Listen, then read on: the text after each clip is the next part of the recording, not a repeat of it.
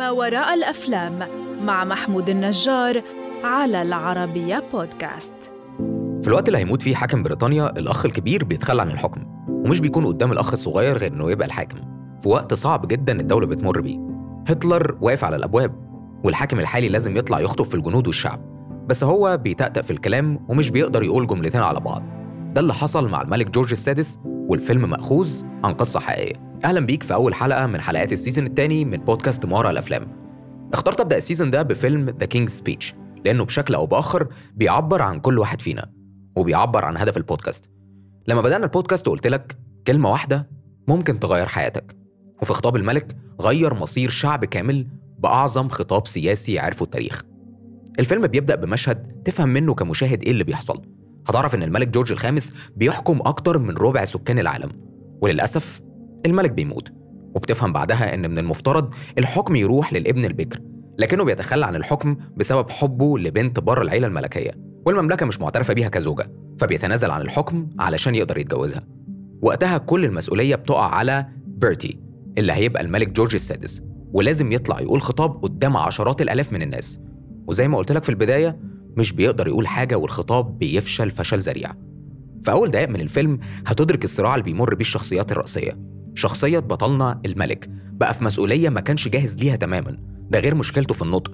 وفوق كل ده في حرب عالمية على الأبواب ولازم يقوم بدوره كملك ويشجع الجنود ويطمن شعبه. فإيه اللي هيحصل مع جورج السادس؟ في رحلة طويلة لبيرتي هيحاول يعالج مشاكل النطق عنده. هيمر بتجارب كتير سيئة بتنتهي كلها بفشل كل الدكاترة على مساعدته. بيقول بيرتي لمراته إليزابيث وهو محبط جدا إنه خلاص زهق ومش هيكمل في المحاولات البائسة دي. لكن إليزابيث ما بتستسلمش وبتسمع عن معالج اسمه لاينل لوج وبتسأله لو يقدر يساعد جوزها وطبعا وافق لكن حط شرط صعب جدا على الملك وهو إنه لازم يروح العيادة لليونيل وهيتعامل زيه زي أي مريض تاني. وبعد مفاوضات كتيرة جدا فشلت من ناحية إليزابيث علشان تقنع ليونيل إنه يروح هو القصر بتجيب الملك العيادة وبتبدأ الأحداث ما بين الملك جورج السادس ومعالجه ليونيل وهنا بتبدأ الأحداث الشيقة للقصة. ليونيل شخصية ذكية جدا. فاهم الملك وفاهم كبريائه وعارف إن الكل بيخاف من الملك وبيعمل له ألف حساب. ليونيل كان بيحترمه مش بيخاف منه وعلشان كده علاقتهم كانت مختلفة ومليانة تحدي. في أول لقاء بينهم ليونيل أقنع الملك إنه بيقرأ حلو ومن غير تأتأة لما بيكون مش سامع صوته. وبشكل أو بآخر الملك صدقه وبدأوا رحلة علاج مختلفة عن كل اللي مر بيه الملك قبل كده.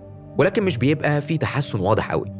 وهنا بيبدأ ليونيل يتعرف على شخصية الملك أكتر ويعرف عنه تفاصيل لأنه هيكون مقتنع إن سبب مشكلته في الكلام هي صدمة مر بيها في طفولته الفيلم فيه أكتر من صراع صراع البطل الملك ما بينه وما بين نفسه صراع ليونيل علشان يثبت نفسه ويساعد الملك صراع المملكة نفسها علشان داخل حرب صراع ليونيل كان مختلف لأنه كان بيحاول بكل الطرق يساعد الملك يتحسن وينطق صح لدرجة إنه قال This fellow could be really somebody great.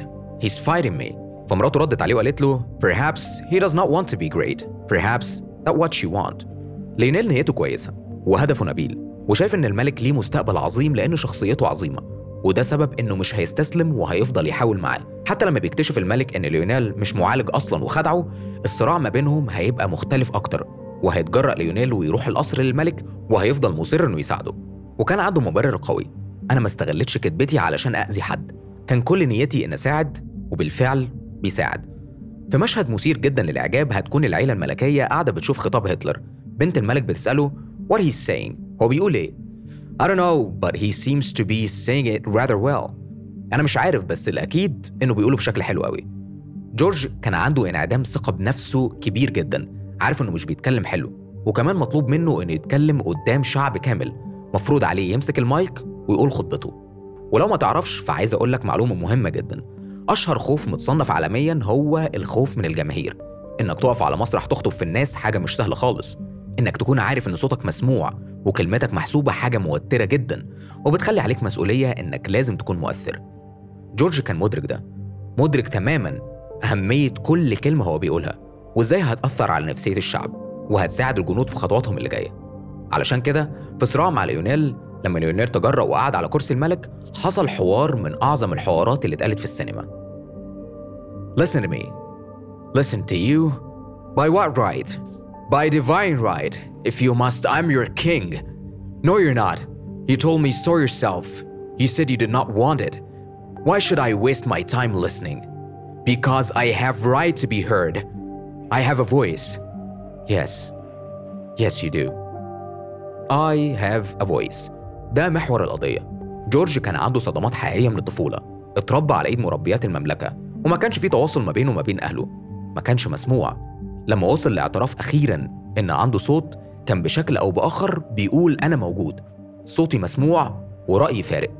في نهاية الفيلم بيقدر الملك جورج السادس يقول خطاب من أعظم الخطابات اللي عرفها التاريخ واللي كان بيعلن فيه عن اندلاع الحرب العالمية الثانية قدر بخطابه يحمس الجنود ويطمن الشعب There may be dark days ahead, and the war can no longer be confined to the battlefield, but we can only do the right as we see the right, and reverently commit our cause to God. If one and all we kept resolutely faithful to it, then, with God's help, we shall prevail. أحيانا هتمر بينا أيام صعبة.